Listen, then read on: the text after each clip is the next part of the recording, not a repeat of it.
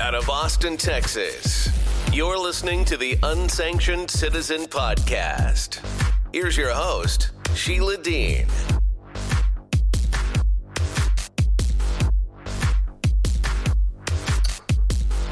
Hi, you're listening to The Unsanctioned Citizen. Um, today we are joined by Sikh for Truth. He's a writer and editor at truthtalk.uk. He happens to be a well known freedom fighter studying surveillance technology and reporting on vaccine passports, digital identity, and central bank digital currencies, also known as CBDCs. It's worth saying that I am now a new blogger at truthtalk.uk because of Sikh for Truth is, and his interest in my writing. So we want to thank truthtalk.uk, which is sometimes hard to say, but easy to do for me.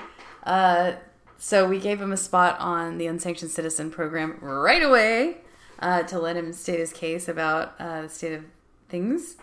And uh, so we had him on a call in, and so we had to drop in uh, like a fly on the wall. And here we are. Uh, this is the classic from Podomatic. Passports, which so I actually picked this story up um, in April 2020. That, that's when the Rockefeller Foundation produced a test strategic test plan uh, for COVID. Um, they released this in 2020, and it basically said that you know everyone would need a unique identity or you know you a unique identifier to um, to to um, you know ha- uh, to record their vaccine status and, and if they've taken them. Okay. That was, that was, Okay, so so that's what that's what got you really in the game. That's what got me in the game. Uh, when they they elicited a national identity quorum uh, with Real ID, which would have put us in a checkpoint state. You would have been in the health checkpoint state. But go ahead. Yeah, uh, exactly. I mean, I'm, I'm talking about sort of September 2020 now.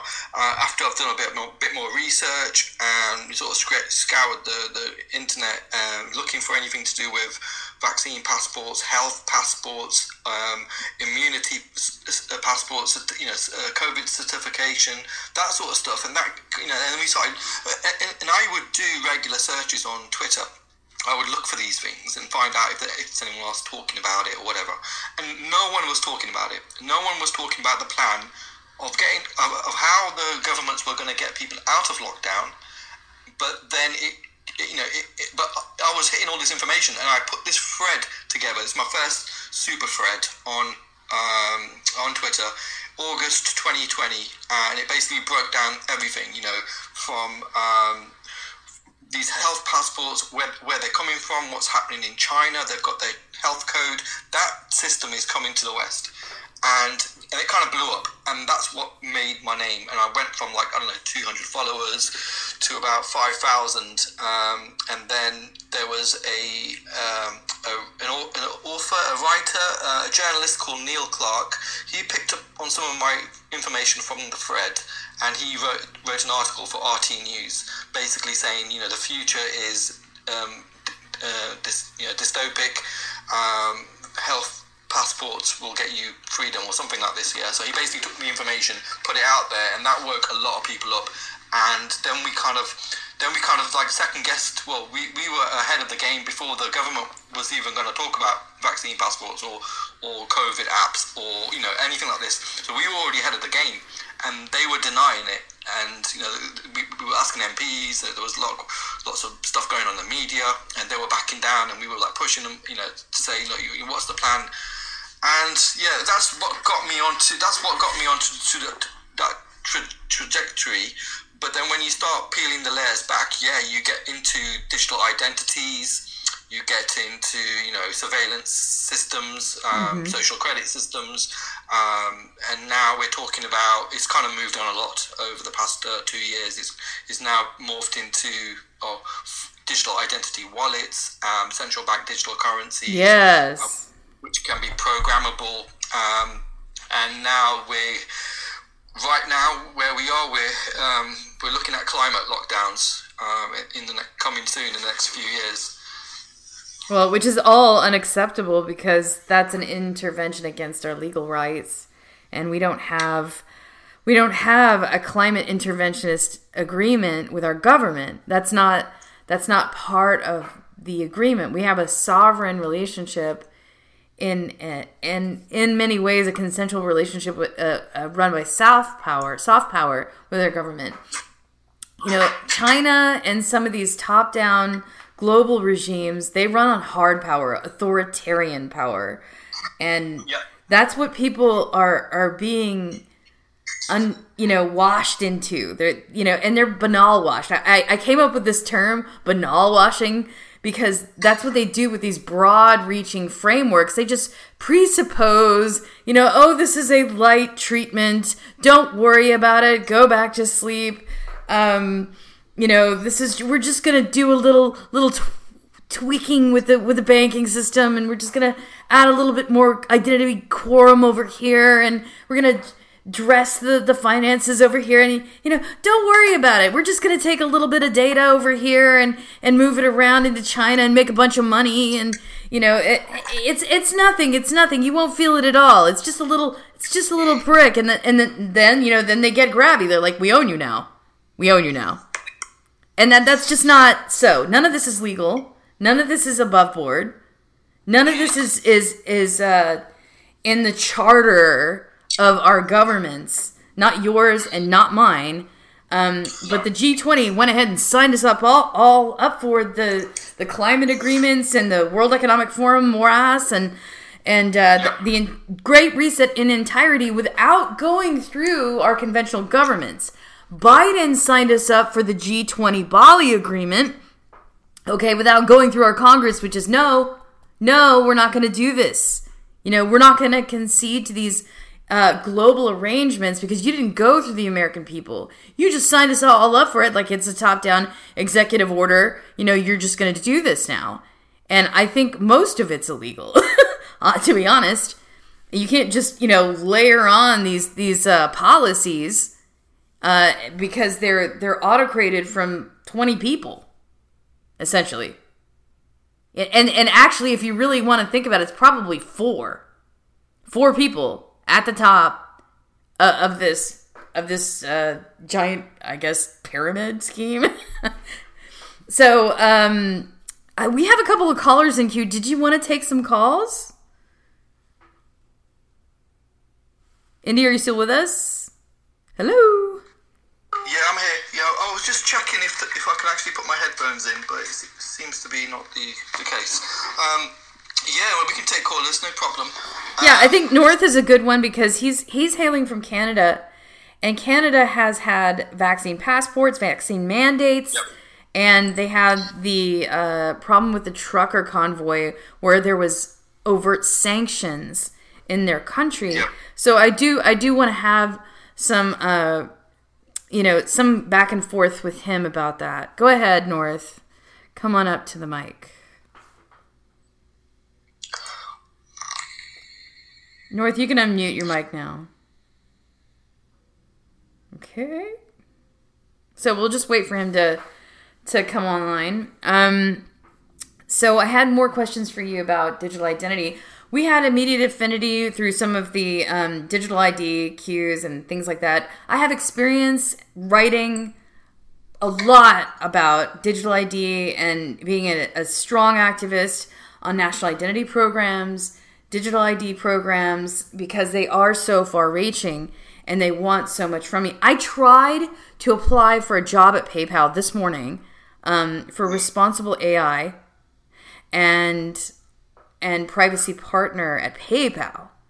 But I couldn't I couldn't finish the application because they wanted they wanted a passport ID. They wanted a deep dive into my health records. They wanted um, what else did they? And this was they wanted to know my religious status for Malaysia.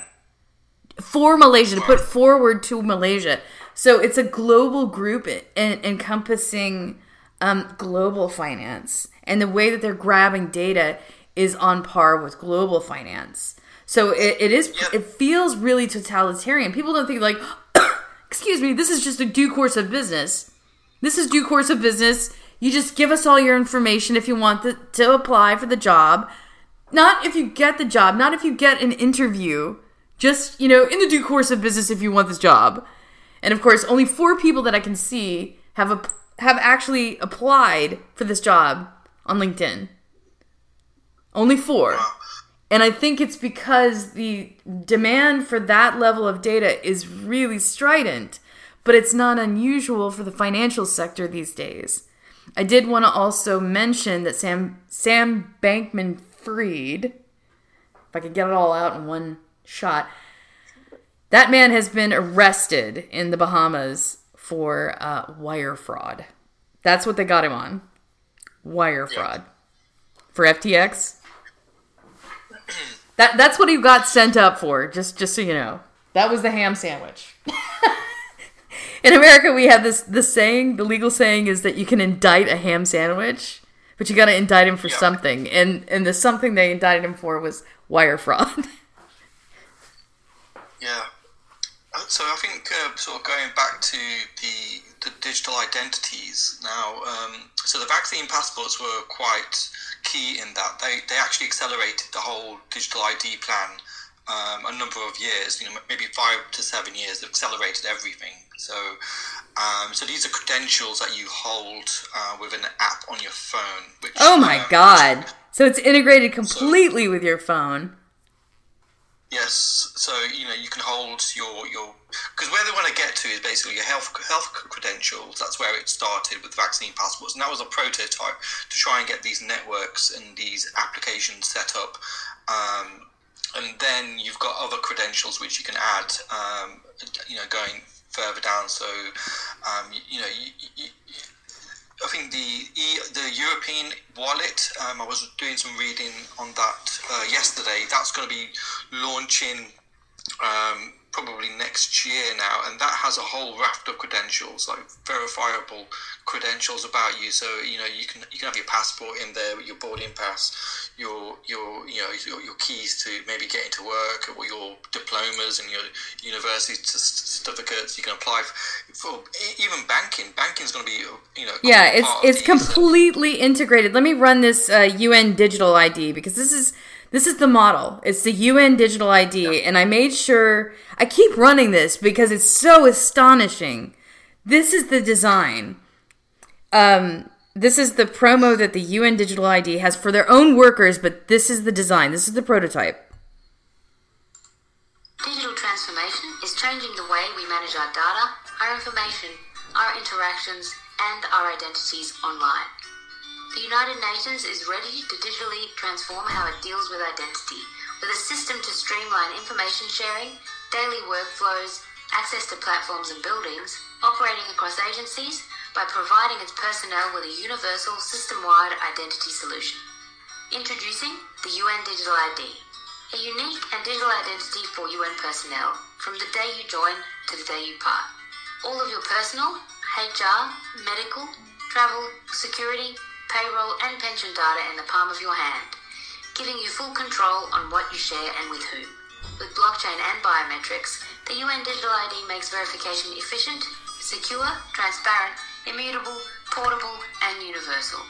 It's been piloted by different agencies and the UN Pension Fund, where they've replaced current manual processes with certainty for who and where pension recipients say they are at any given time.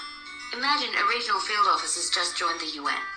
She uses the mobile app to obtain a digital wallet, stored securely in her smartphone and only accessible to her with biometrics. Even better than a physical wallet, she can store all her credentials issued by any UN organization in her digital wallet. She has immediate access to course certificates, travel clearances from UNDSS, medical records from allergies to vaccinations, also making any transfer to another organization a breeze. As innovation transforms the world, we can improve the way we manage our identities online. UN Digital IDs, a building block for digital cooperation, unlocking the promise of the SDGs. SDGs. That's the sustainable um, directives. Stay sustainable. Sustainable development goals. That's right. Governance. Yeah. Sus- sustainable development goals, and that's where this whole United Nations Agenda 2030. So they've got maybe eight years, seven years now to try and get to a point. And they they keep saying COVID got in the way of things, and that's why they need to push now. So a, a big part of this Great Reset is the fourth industrial revolution, and that is to get us to a point in 2030 where a lot of these technologies are already in place, like the mobile payments, these uh, the immutable um, records of digital identity, um, and then the whole climate thing as well. So they they are they, they are moving uh, like lightning at the moment. They are trying to implement all these. Um, uh, policies coming from the UN level, but it's all filtering through via the G7, G20, um, you know, obviously the Bank of International Settlements, IMF. Um, so you've got financial policies, but you've also got the World Economic Forum as well, which is going to be meeting again in around about 30 days' time um, mm. next month in uh, Davos. So expect more uh, Klaus Schwab um, speeches and, um, you know, do you think that there there will be global protests in Davos over this business? No, no they're not allowed to protest in Davos. It, it's completely locked down when when Davos is on. There's a there's military police, there's Swiss police, there's you know helicopters, there's everything. You can't get in there. So how do you register dissent? I'm just wondering. Like it's not like they like to register dissent. This is the other thing that I've noticed about these um, UN totalitarians because there's a segment of the UN that's very humanistic, very human rights oriented, and then there's a set the other segment of the UN that is completely hard power.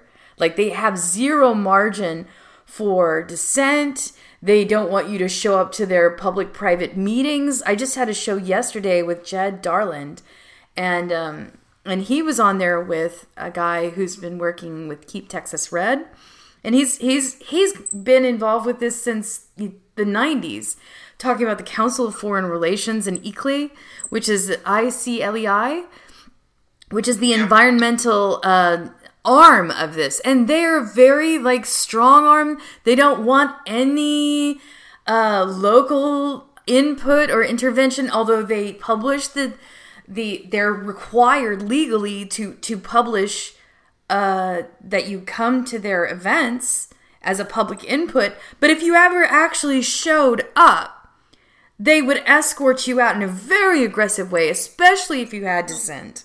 Okay? And there's just proof of this all over the place. If you and and they're marbled in with other continuity of government, which is something I reported on years ago. It was, you know, high in the mind of the people at the time because there was a lot of uh, overuse and over invocation, dangerous invocation of the emergency response, uh, emergency declarations. Okay, because th- most of the stuff that they're going to enact is through emergency declarations, climate emergency declaration through storms and disasters and things like that. And they're going to just want to keep it going. So this is through emergency diktat, and they want a global emergency diktat at all times so that they can continue to run things and manage things as a serf state. Uh, because that's how Hosni Mubarak in D- Egypt did it. He hung onto power for at least 30 years. Got him 30 years of credit for having an emergency that just never ended. So that's how these, yeah. these dictators go. So we had two years of COVID, you know, emergency fiat, you know, where we had arbitrary rules that were dropped down on us by Sir Anthony Fauci. And then we had a, a group of people that basically in, insurged against the the architecture, normal architecture of our government, because it was an emergency status. So Donald Trump, I don't think could have. I mean, there is an argument. There's a hidden argument. It's not being talked about in public. But Donald Trump had emergency powers, and then until he didn't when when he invoked emergency powers from the federal standpoint, he lost stature because a new brick or new uh, cavalry came in, in on top of his government, and which was continuity of government to run it. Yeah. Okay, but there needs to be ultimate reform in that area. And I asked, I asked and begged and begged my leadership, please just revoke the emergency declaration all you have to do is revoke the the emergency declaration and they didn't do it and then we got two years of you know arbitrary mass mandates and lockdowns and let's stick you with this experimental medicine and and on and on and on and we had And we had these little dictators that were all over the place in the United States. This is what people didn't see. They saw the nobility of Ron DeSantis because that's what we want the world to see. Of course, of course. But um, but in places like Washington State, they had vaccine passports, and they were fighting with Justin Trudeau to make it even more draconian because they were on the Canadian border.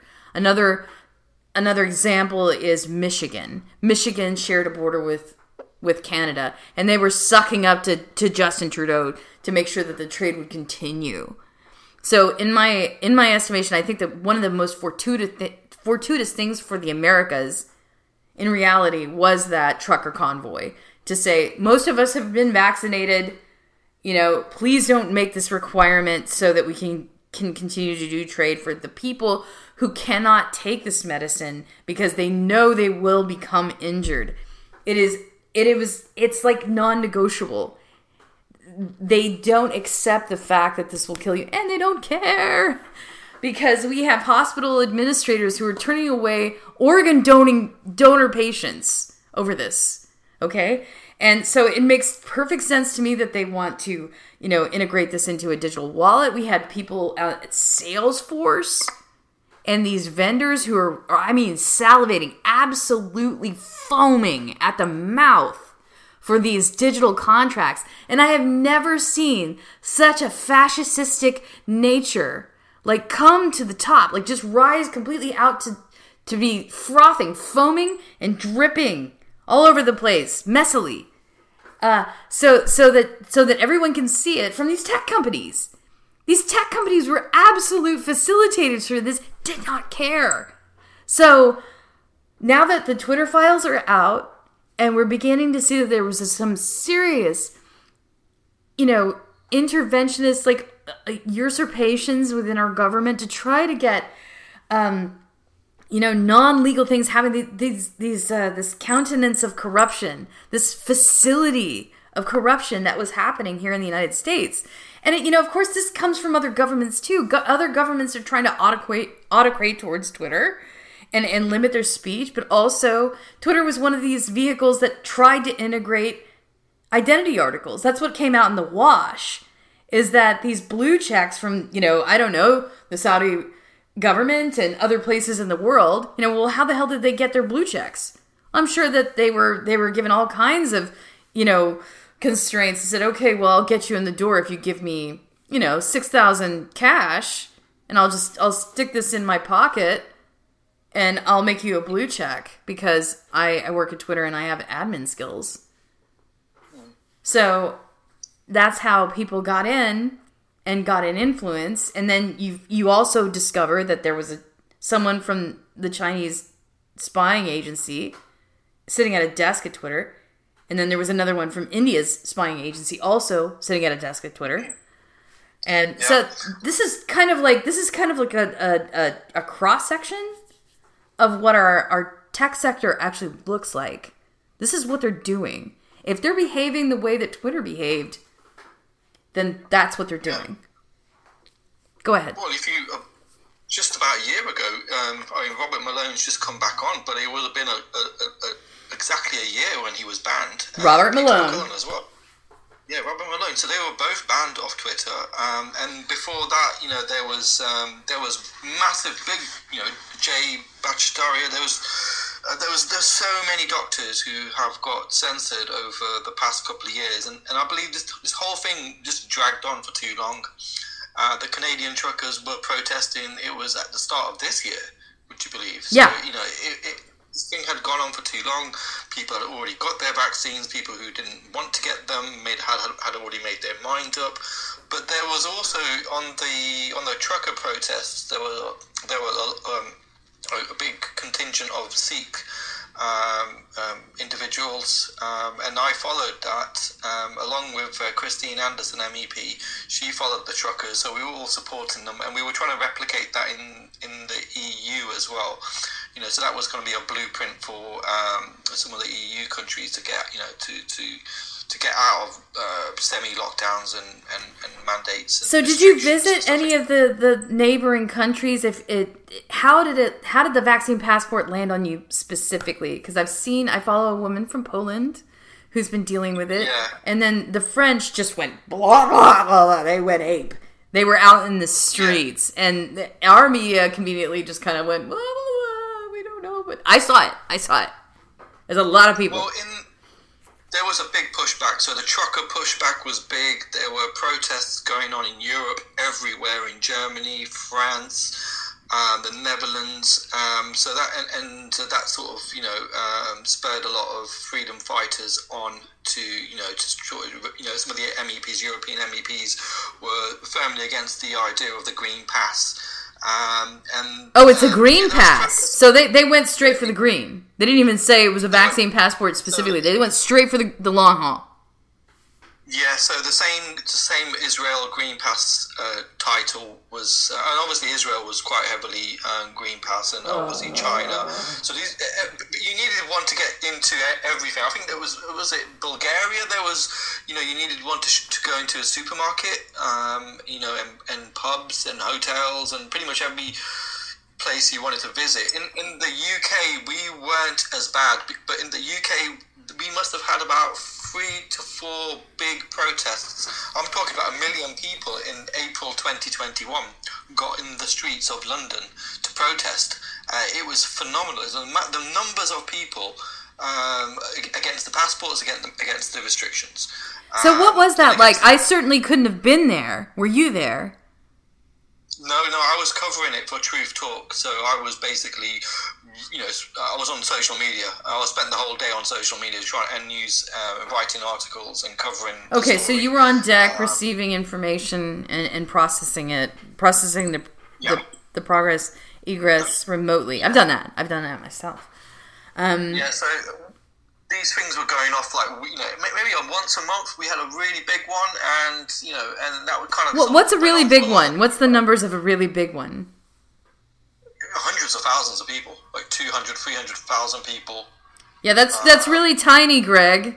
You know, the the protests in Europe were tiny. Tiny isn't 150,000 people? Okay. go, go ahead. So, I mean, we, we started to get some momentum, you know, and uh, I think uh, so a lot of these MPs or people in powers. I mean, these are just pub- these MPs, and uh, they can't. They don't really have any power, especially in an emergency. Like you said, you know, it's like Donald Trump. He was just, you know, he, he because you're under a type of medical martial law, you know, your civil liberties will go out the window and all this sort of stuff. Um, so he's not. He wasn't ever in charge. Um, uh, I, I, I, you know, and it's what um, Klaus Schwab has said. You know, we've we've got our people infiltrated or penetrated. Uh, let's talk about Rishi Sunak. Oh my Yeah, god. so you've got Sunak. Yes, You've about got, the you know- magic transition from Truss to Sunak without a single vote of the people. Did you, know, did you see that? Yeah, I mean, it, things started going a little bit wrong for Boris Johnson because there was a lot of heat on him, especially over the whole COVID, uh, the way the COVID was, um, you know, um, you know how, how, how the, that whole story unfolded. So I think he lost a lot of public support, but then he also lost his cabinet. So there were resignations. Um, it was it was found out that he was attending parties during lockdowns, and you know, so there's lots of smear, a, a big smear campaign to to get rid of him. Um, And so he, so then he then stepped down, um, and then there was a leadership contest. Um, I mean, he did say towards the end of his speech, his leaving speech, is that you know, um, this is not the end of me. You know, I, I, I may make a return. I'll be back. I'll be back. You know, his you know his hasta la vista uh, quotes.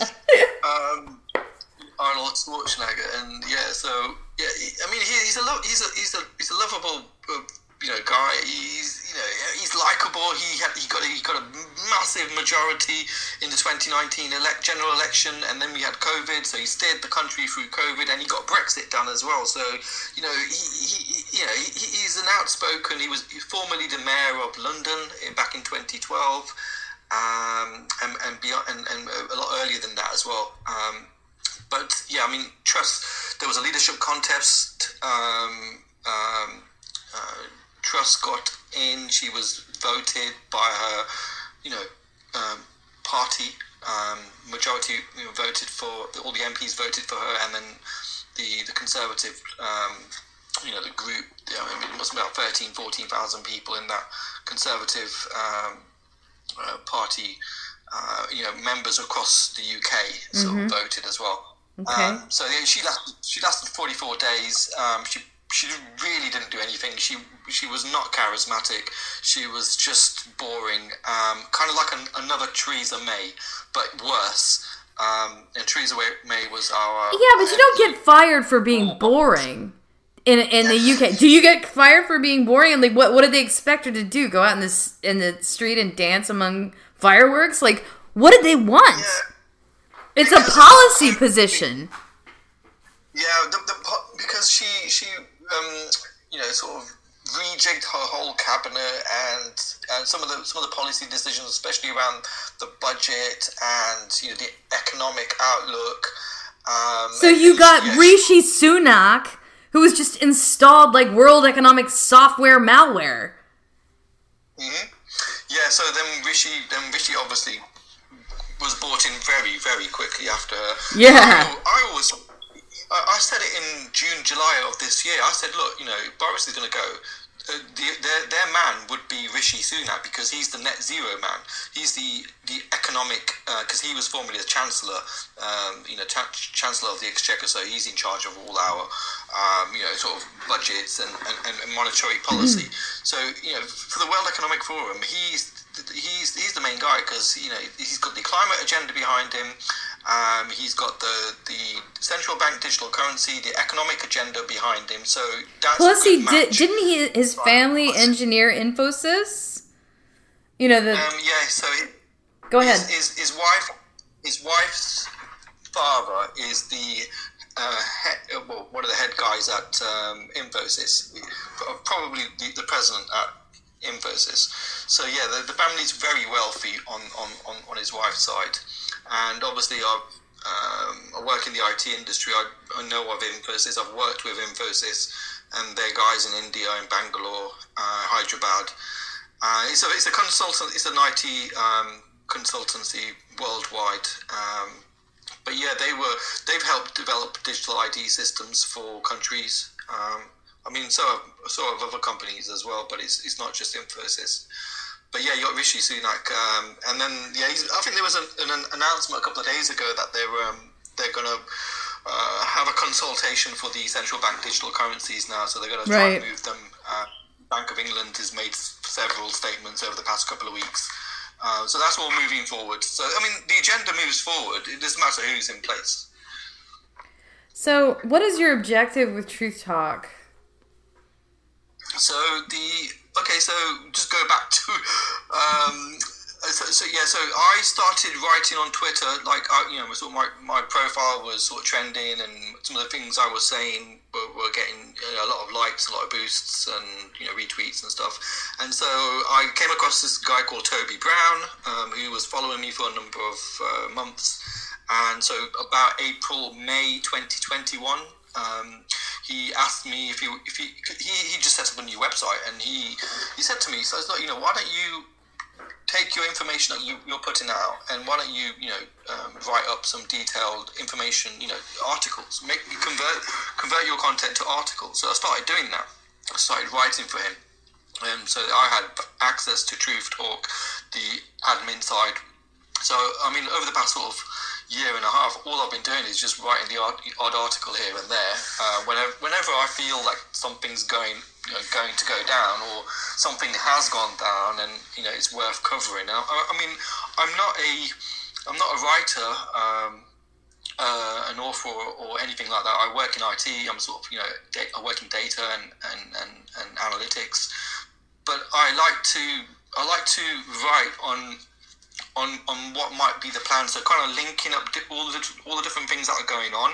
So in terms of the Great Reset, the the the the, um, the World Economic Forum, how they're influencing things, how these big lobbying companies are, are influencing our governments and, and local governments now. So it's all, all about the tech agenda, the, the fourth industrial revolution, all these different transhumanism. So I mean, it's, it's all linked. I mean, you've got so many different subject areas that you're trying to piece together an article Um, we're making it interesting for people and making it making it informative. You know, so you, bang, bang, bang, fact, fact, fact, fact. So just putting the facts out, and so that was the whole idea about Truth Talk. Is to it was to be um, not, not like the mainstream media, but just try and put the information out there, whether it's it's nicely worded or not. You know, it was just to try to get a handle or you know give people a different perspective, give yeah, give them an interesting perspective, a truthful perspective of what is currently going on, and to you know to to, to put the information out there, get people informed.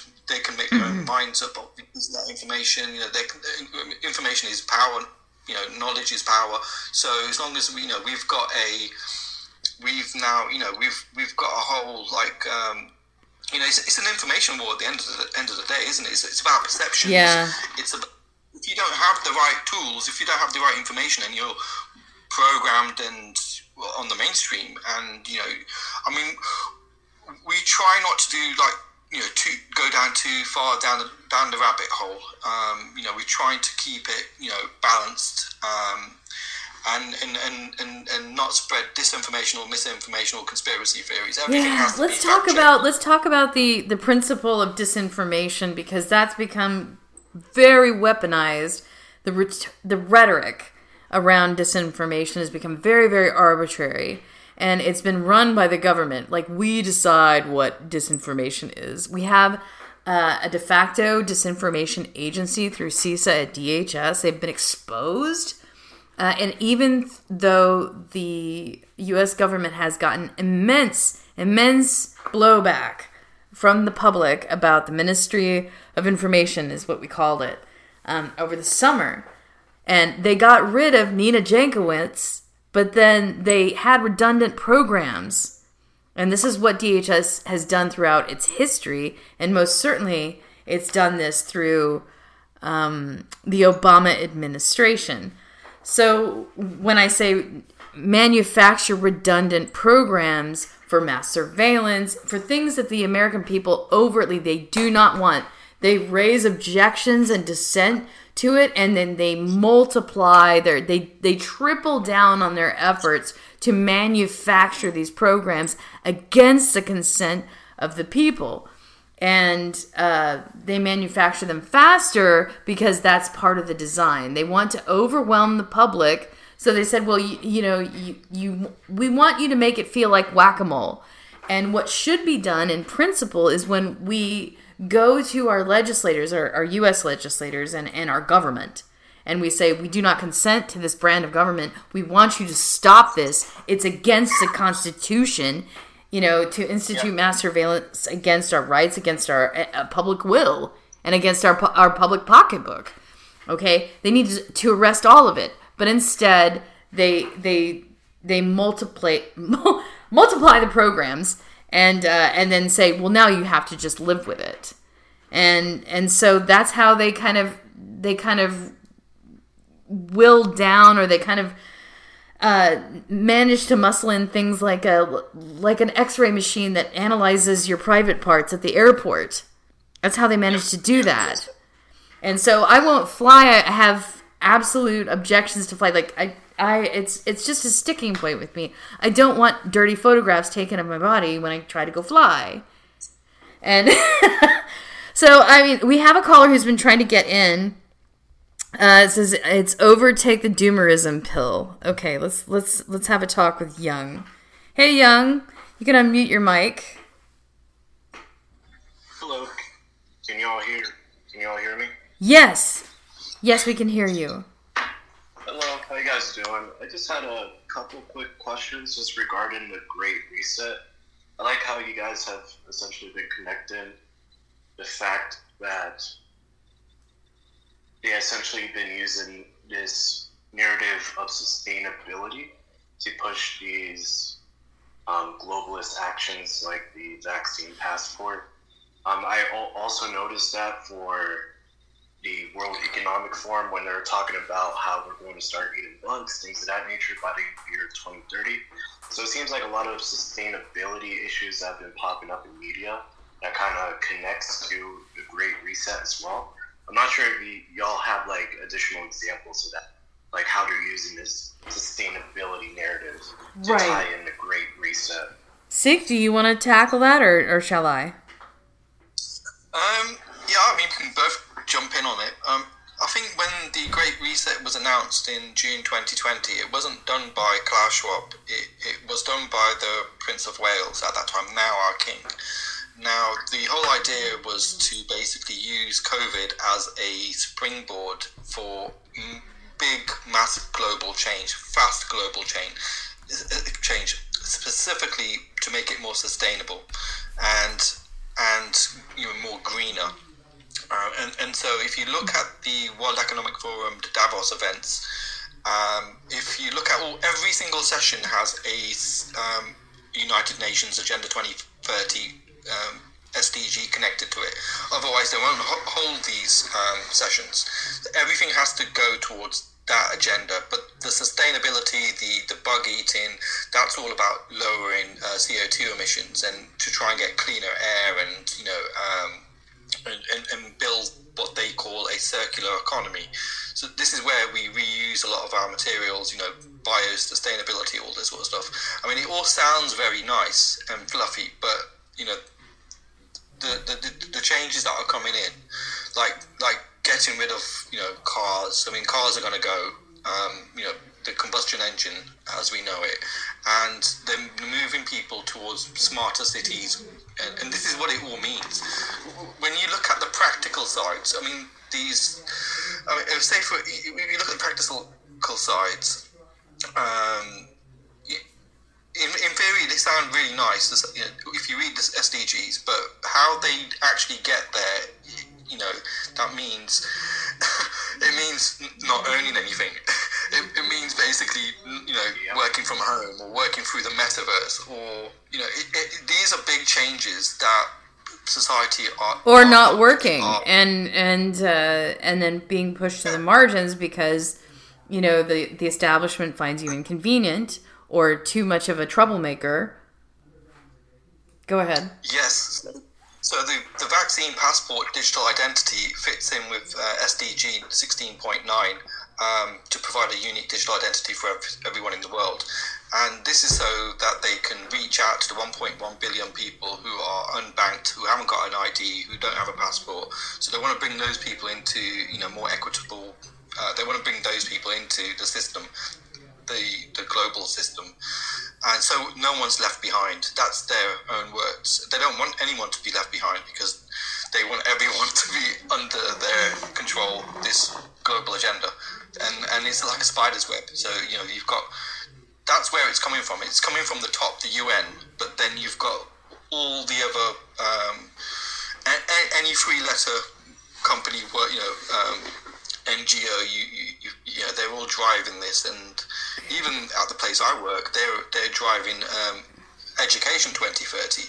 So you know, I work for an uh, education establishment, so you know, everything everything is is is going towards this hymn sheet, this this this blueprint, and everything that's going on right now is connected to that, and every every announcement that, that comes out from any Trudeau or Rishi Sunak, it's all to do with this.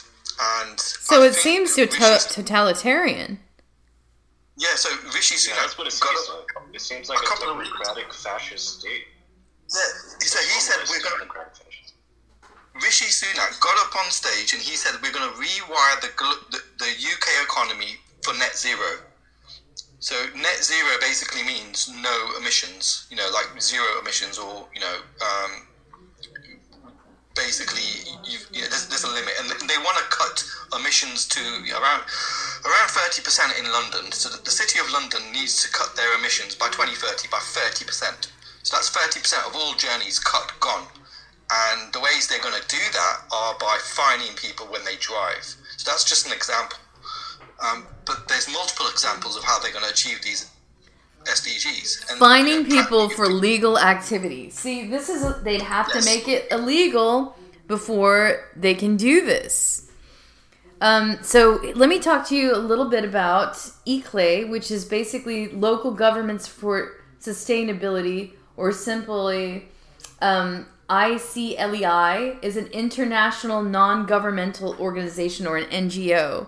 And you know, there's a lot of people that's again that's banal washing. An NGO can be, you know, a, a, a, nice benign nonprofit or it can be one of these absolutely hard power um, fronts for something like a narco cartel funding uh, the intrusion of, and efficacy or the advocacy for breaking down legal boundaries uh, at the border and and letting a, a ton of people in who you know otherwise would have no advocates.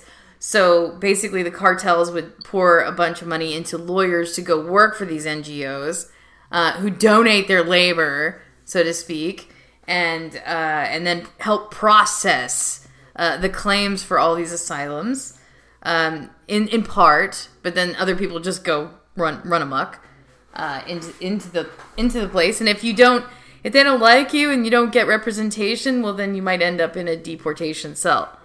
But if that doesn't happen, you're just out in the wind, which also happens.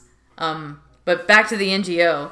The ICLEI is an NGO program that actually gets tax money from the United States government and they like the UN agencies to to fulfill their mission. And what they do is, according to Wikipedia here, which is available to everyone, is they they provide technical consulting to local governments to meet sustainability objectives. So they are headquarters in Kaiser Friedrich Bonn, Germany, and they were started in New York. They were founded in 1990 in New York City. So um, they are an international organization, and they were formerly known as the International Council for Local Environmental Initiatives. Uh, the International Association was established when more than 200 local governments from 43 countries convened at its inaugural conference, World Congress, World Congress of Local Governments for a Sustainable Future, at the United Nations, and that was 1990. So as of 2020, there are more than 1,750 cities, towns, countries in their associations uh, in 20, 126 countries are part of the ICLEI network. Um, we had a guy on who dissented against an, an ICLEI initiative here in Texas for a flood plan. Uh, he had some objection to, to their planning and, and the reach. Um, so that is an example of how the sustainability agenda will be marbled into uh, local governments because they can't execute their land plans and their land management plans without going through uh, the local government. And they can see that, so they, they want to overwhelm um, the local populace. Without, again, sleepy, banal policy. Uh, and playing it down, refusing dissent, like, ah, oh, if you show up, we're going to escort you out of here. Like, this is the Swiss UN uh, Davos development. Or, or like, this is, um, what's the. What's the uh, world government? Oh, Bilderberg. Same as Bilderberg. You can't fly a paper plane without uh, a security clearance. yeah, Bilderberg. It's, it's the Western, it's the America US um, sort of um, secret meetings that have taken place since 1950, uh, I believe. Um, and one of the hotels was Bilderberg. That's where they got their name from. But yeah, it's, yeah, it's it's the heads of banks. It's uh, you know, it's it's uh, economic institutions. It's, it's the World Economic Forum. It's Davos. You know, same difference. Yeah, yeah. It's all the same people. Kind of, I, th- I think a lot of this stuff was has already been going on. So you know, big tech has been um, gaining a stranglehold on on their own markets, like you know, so, social media, Google, uh, Facebook, Twitter. I mean, these are big social uh, platforms, but they scrape a lot of data, and they have been doing, and they can they can analyze users, they can predict trends, they can they know mm. you know predictive profiling on you. But this kind of stuff has been going on for a long time, you know, ever since sort of 9-11. Um, you know, intelligence agencies, the CIA, um, it, defense and research uh, plan, you know, um, DARPA, they, they've been um, they've been analysing people for a long time, but it's it's always been uh, you know, covert, um, you know, secret intelligence and you know, um, sort of data mining people. And and but when COVID happened, it, they kind of went over with it. They, they said, okay, we're, we're, we're, we're tracking everyone. We're tracking everyone's phones. We're doing it in Canada and we're doing it in America and we're doing it in the United Kingdom. We're tracking how effective our lockdowns are and whether people are actually complying. And, and they did. That's what they were doing, you know, and they, have they've come out now. So, I mean, everything is about two things it's about sustainability and it's also about surveillance. Um, and those, that, those two um, um, you know agendas are are, are moving forward uh, incredibly quick. I, am gonna uh, I'm gonna stick it in here with uh, with the limitations of dissent, and the only way that they can do this is with the with the implied consent of or tacit consent of the people. Now I'm going to read a short list of the ICLEI organizations that that. Uh, just to prove to you that it's not really just an NGO, this is an infusion of, of yep. world government. Okay, the organization promotes the following programs for local level local level adoption and implementation as described on their website. The Rio Conventions, which contains the UN Framework Convention on Climate Change, the UN Convention on Biological Diversity, the UN Convention to combat, combat desertification, Agenda 21, the Habitat Agenda, the Millennium Development Goals, and the Johannesburg Plan of Implementation. So that's in South Africa, which my friend emigrated from to to the United States from from South Africa. So this freaked him out, the Johannesburg Plan, because of how it was marbling into uh, South Africa, and then he got involved here. He's very very activated uh, by the threat of ICLEI uh, for land grabs. So it, it, it, provides oversight for a compact of mayors, uh, a global coalition of city leaders founded to address climate change at the local level, um, as yep. well as acting as the focal point for local governments and municipal authorities, constituency. So it's just the authorities. It's it's continuity of government types, and that's fire, police, and um, designated in case of emergency you know if if the world blows up around you who's going to be in charge type folks.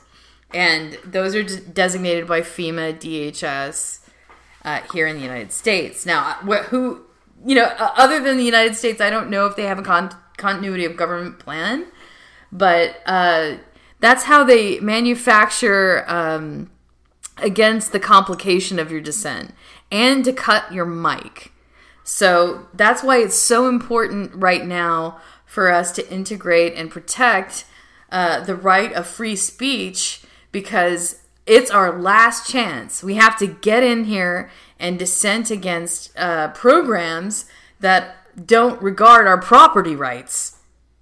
And it, you could have paid into to uh, a piece of real estate your whole life. You could have had inherited land that belongs to your ancestors that you were crafty enough to to hang on to.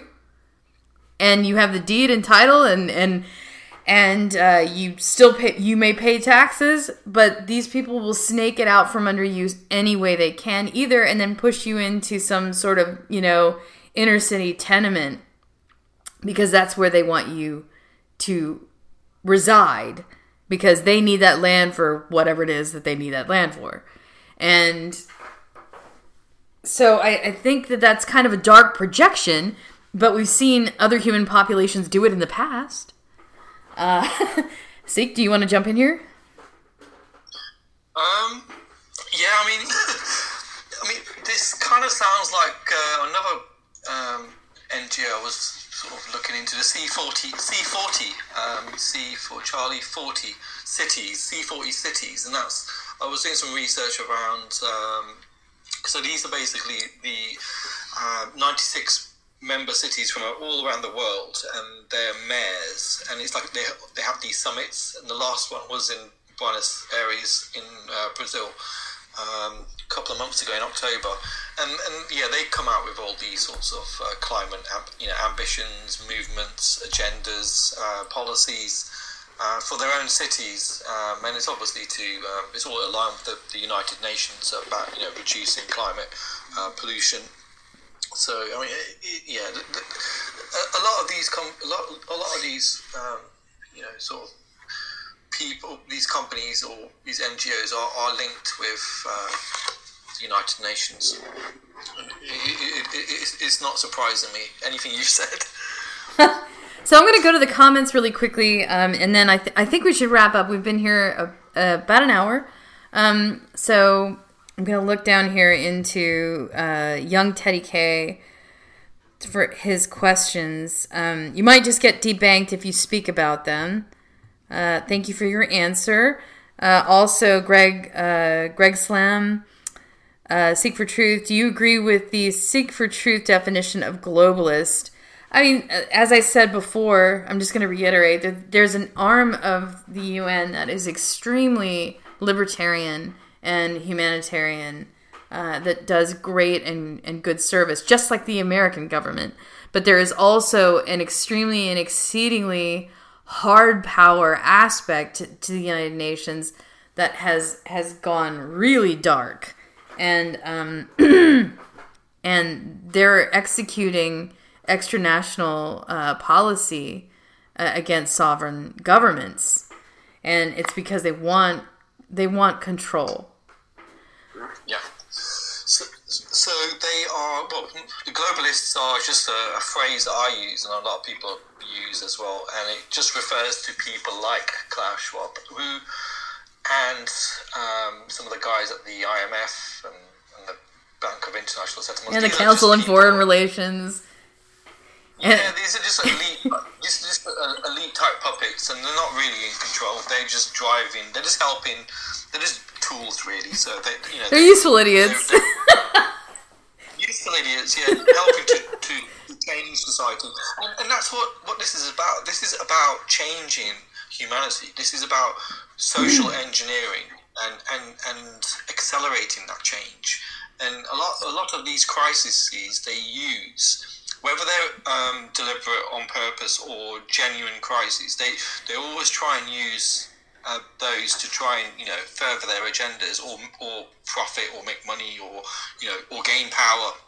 So these are just like um, sort of psychopaths, really. These globalists, like you know, they, they they're just useful idiots. You're, you're right. They you know these are, these are the Bill Gates. I mean, Bill Gates is just you know if if you're stuck in a room with him, you know you you probably wouldn't find him interesting at all. He's he's he's just you know th- these people are sociopaths. They they have no humanity. They have no feeling.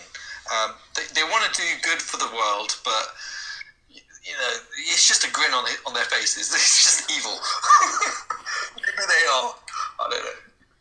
but yeah, it, it, it's, it's, it's I think it's, it is a power game, and it is to try and socially engineer us. Um, but they're gonna when they hit when they hit when when they hit resistance, they back off, um, and then and then they they come back again. So you know, we, we, we this is an age old tale of good versus evil, isn't it? It's it's it's, it's always has been, and uh, yeah, I think good always wins.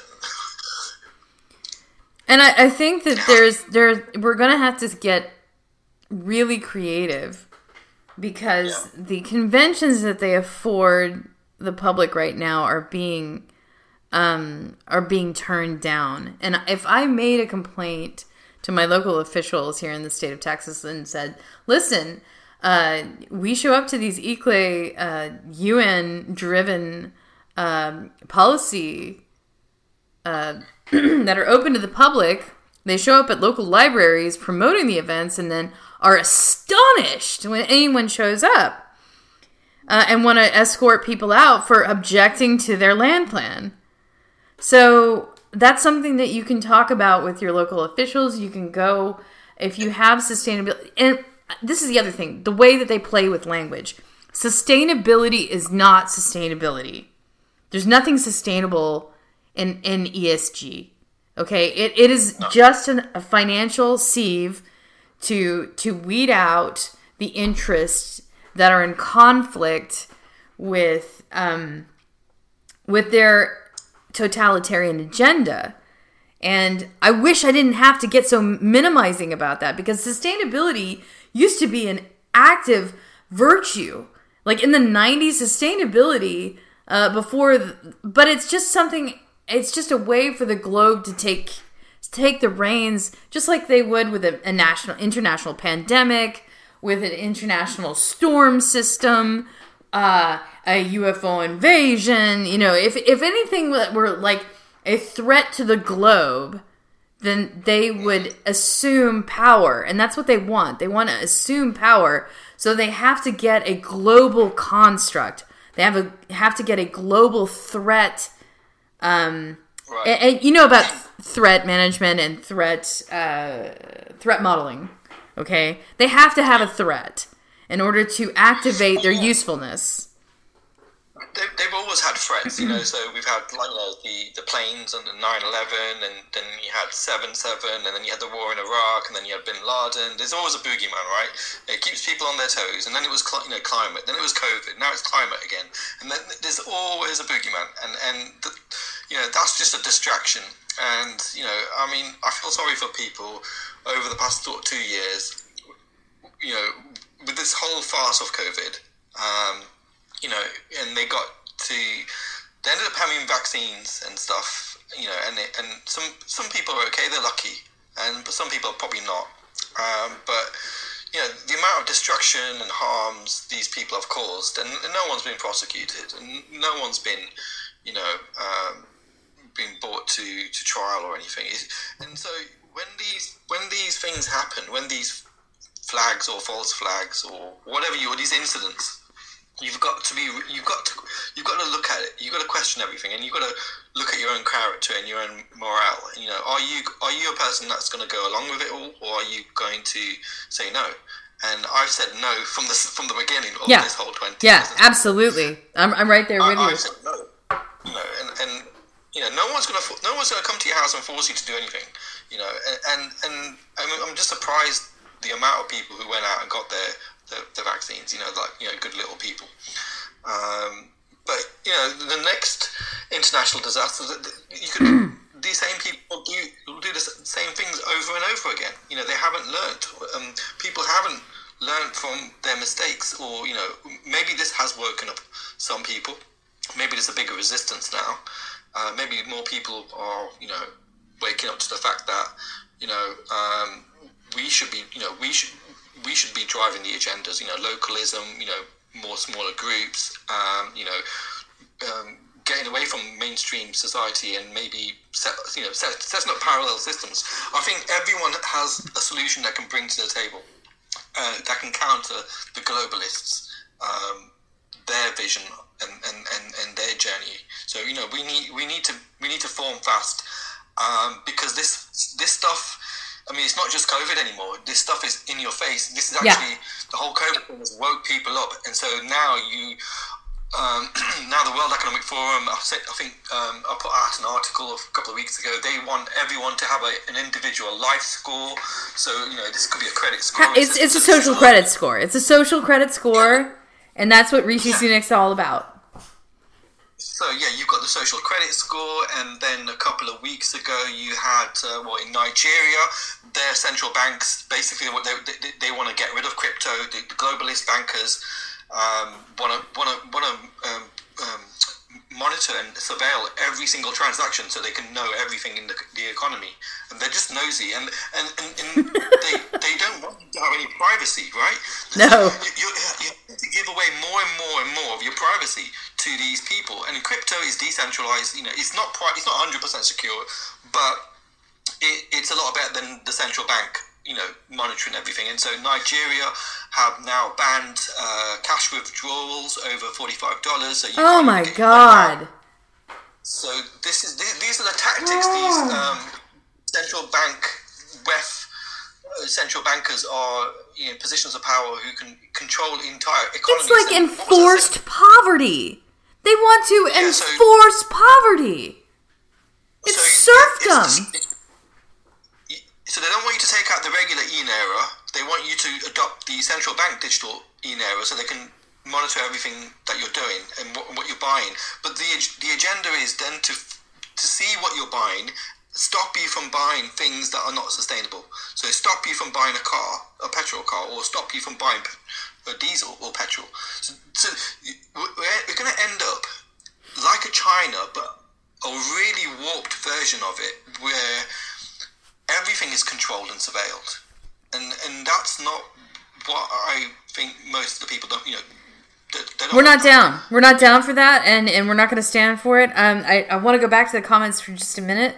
Um, we've got a few more things here, and then uh, you know I, I'm going to try to wrap it up in the next couple of minutes, unless you want to keep going. Uh, no, no, that's, that's, that's okay. I've got to I've got to go and eat my uh, my dinner.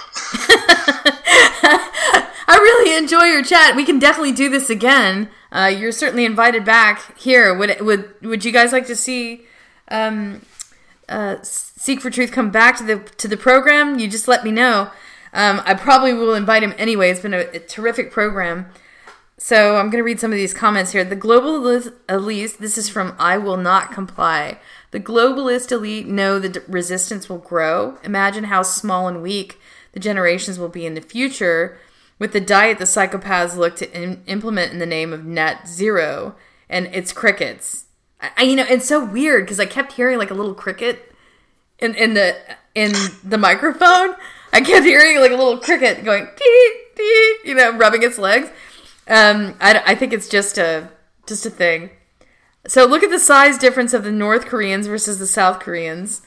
Uh, and then he put a link there to European conservative. And then he says indoctrination of the Dutch school children, which is Western indoctrination. Uh, Greg Slam says fa- famous anti-vaxxers who have died from COVID nineteen. That is absolutely something I want to see. Uh, I, I, would. I, that's that's an extremely interesting article. Um, and then North Squatch says indoctrination is not. Hey, try this. Look up indoctrination. Okay. Well, we have to have a few dissenting views in here. It can't be just a, a chorus of of uh, doom scrolling freakouters over the great. He said so that that's what we're trying to do with Truth Talk. We're not we're okay. We're, so we're, we're, laying out the agendas, whether they be digital, social, or or whatever. So Truth Talk, Truth TruthTalk.uk is now it's basically a platform for um, writers. Um, I mean, before it was just myself and Toby. Now we've actually brought in the likes of Karen Hunt, Jesse Smith, um, and me. Um, Tim yeah, Hinchliffe. So these people write fantastic um, articles on not only what's going on in the world, but also you know and, and document that and pull out past examples. But they also come to the table with solutions. So we, there's a whole um, uh, section dedicated on what what we can do. What you know, how can we fight back? I mean, you don't have to necessarily write articles or, or be on Twitter. You know, you could you know you can make T-shirts or you know you could you can do things in your local community. You know, you can you, you know you can you can build bridges, and that's what this is all about now. This is about building a team uh, on not only on Truth Talk but on, on, on social media platforms and you know, getting something out there, getting a brand going, and there needs to be more resistance. You know, uh, you know, I wish there was um, hundreds of truth, talks out there, but um, there's some fantastic people who do do some great work, um, and they are uh, closely aligned with us. So yeah, we're going to hopefully go from strength to strength next year. Fantastic. Um, so I'm glad to be uh, an additional writer who's been adopted by the Truth Talk UK, UK team uh, to get some of my um, additional things out, uh, especially about national ID and national identity and uh, vaccination passport uh, news as it comes of avail. Also, because I am in the strategic location of Austin, Texas, um, we'll have a beat out on things like neurotech and emerging technologies. Um, as they become available for uh, brain implants and uh, implantable chip technologies. So um, I'm going to wrap it up with this one comment from Gregor. Really? I would have needed only guess. yeah. Okay. Uh, Sikh, I'll give you the last word. What would you like to tell the audience before we wrap? Um, yeah, keep your optimism. you know, don't. Um, you know, uh, there's a lot of people who've um, come out of these past couple of years. Um, you know, sort of. Um, they've. You know, not, not, not kind of lost the fight, but you know, like you know, they've been demoralized. Don't be demoralized. You know, we, we, you know, get the spirit back, get your fighting spirit back, get your, you know, because what we want to do, we want, we, we want, we want more power on, on our side, you know, and that could be more privacy, um, you know, um, not being surveilled. So, you know, I mean, if we all work together, like the globalists work together, like they have their own NGOs and all these institutions, you know, there needs to be, you know, a fight back. And it, it, it doesn't necessarily mean that we're going to win, but it, it's these little small wins. And even if you take, you know, even if you wake people up, that, that, that that's that's a big win in itself. If you write an article, if you put the information out there, you know, it sets it's it sets a domino effect. And, and, I, and I've seen that, and I've seen that play out in the public awareness, you know, and I've seen people, you know, wake up to see, you know, you know what is actually going on around here. You know, so don't lose heart. Be positive. Um, do whatever you can in any small way. That's my philosophy. Is that uh, if you don't forfeit what you can do because things are happening, you know, because that may be the the only and last opportunity you get to make a difference on your own behalf. Also, reach out to other people who have the same objectives you are get stronger. Don't be alone with this stuff. Um, when it really bothers you, uh, don't be alone with it. Uh, just just get out and and uh, do something that you like. Uh, enjoy your freedom today. Don't get prohibited by other people who want to nag you about your speech or the things that you think. You know, want to slap you with a with a label like you're a conspiracy theorist or something. No, you have objections to a global agenda that's being leveraged on you improperly without going through you. You are the government. You are the government. Yeah. I, I think I think that's what we need to do. We need to counter their language with with our language, you know, and, and we we need to amplify our voice. And you know, we need to I mean they'll just make up some some some rubbish yes, they words, will. you know, you're this denier or that denier or mm-hmm. you know conspiracy theorists. No, you know we're we're dealing with with real things here. And we have real concerns, and you know, um, and and I think you know we, we we've got to fight that language as well. But, yeah, Th- thank you for having me on. I didn't need to mention that uh, because of the health of the ecosystem at Twitter, which is due in part uh, because of the, the Twitter files, but mostly in part to the efforts of Mr. Elon Musk buying the platform. Um, there has been explosion of views on my material. Uh, it's it's gotten picked up as a publication by Truth Talk UK because they can see me. Um, people that I haven't seen or had interactions with for 12 years uh, have suddenly emerged and are like, hey, you're cool again. I'll follow you. You were rad. You submitted research to my institute. I think I'll follow you now. It's legal. and they did. So um, thanks, Jules Polonetsky. Can't wait to to do more work with you in the future. Let's hope it stays legit. also, fine thanks to Matt Taibbi and Bari Weiss and all the people behind the Twitter files. Um, and the the subtext of that would probably be the freedom freedom of speech fighters like Glenn Greenwald and Tucker Carlson. And I just wanted to say good support for those guys. Glenn's got a brand new show on Rumble, so you should just head on over there. Uh, it's it's available to all to see it on Rumble. He's got a nightly at 7 p.m. Eastern Standard Time. So, and that's that's six over here in Austin, Texas. So uh, we're big supporters of the programming at the Glenn Greenwald Substack slash Rumble. So, anyways, uh, it's all great. I'm feeling very high and optimistic about all of it, and I hope that you'll continue to to subscribe and send subscribers here to my Substack, to Podomatic, to to Callin. you know, it's all all a kind of ecosystem that's kind of blossoming and becoming more full as time goes on. But it's it's a happier time now. I feel like I have news Christmas, and in a way, I hope it never ends because this sunshine is rad.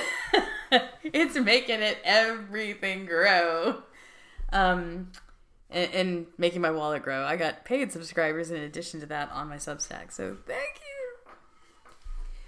So stick with it, and we'll stick with the truth. We'll see you soon uh, and have more content up eventually. Thanks for listening. Before you go, hit the subscribe button. Remember that callers are welcome.